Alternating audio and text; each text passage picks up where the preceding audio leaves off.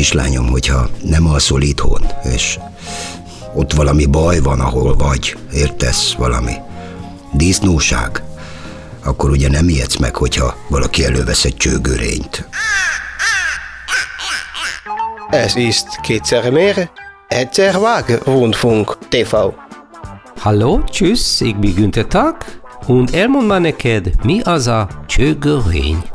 A csőgörény eine kleine pici bütös állat, és akkor kell neked a csőgörény, mikor anyukád a mosogatókádba megépíti a nagy Bauhaus dökut.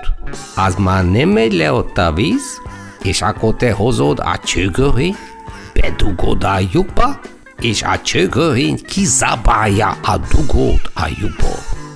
Amikor már van folyás, akkor a csőgörényt elrakhatod, de zárd mert tud harapni, és egyébként nagyon büdös.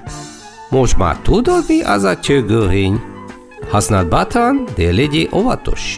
És ne feledd, a jó bakács egyszer mér, kétszer vág. A felvilágosítás fontos.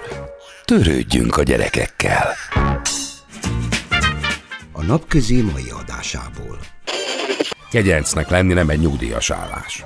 Na de ez a bizonyos patyomkin nagyon sikeres volt.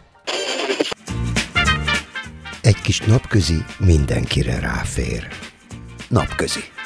Minden hétköznap 15-15-kor. Vagy ahogy az ördögi Roy mondja, 50-50.